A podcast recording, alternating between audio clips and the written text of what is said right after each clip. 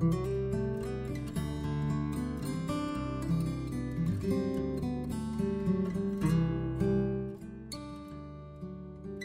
is Bill Felker with Poor Will's Almanac, and it's the first week of early spring. The first week of the snowdrop and aconite moon, and the last week of the sun in Aquarius as it transitions to Pisces.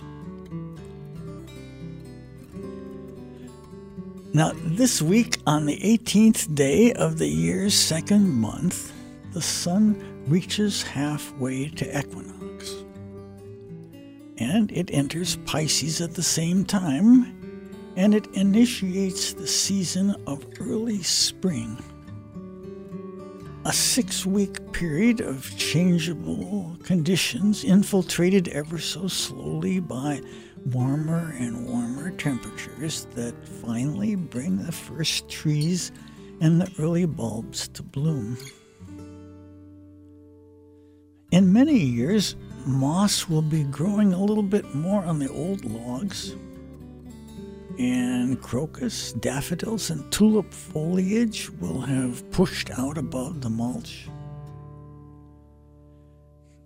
Garlic, planted in November, will be at least six inches tall.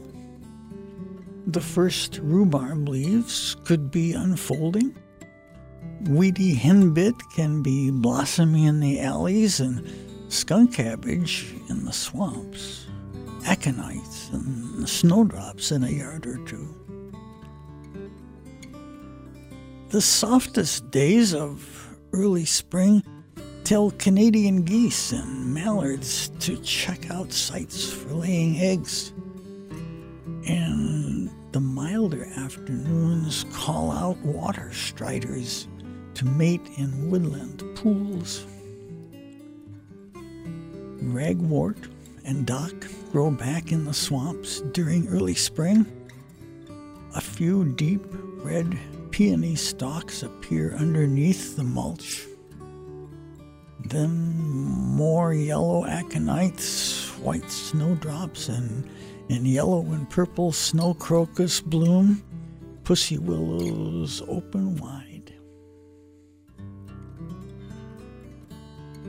This is Bill Felker with Poor Will's Almanac, and I'll be back again next week with notes for the second week of early spring. In the meantime, find the signs all around you puddles instead of ice, the melting snow, a south wind, the ground muddy and soft instead of frozen. And when you've collected enough signs, well, it'll just be spring.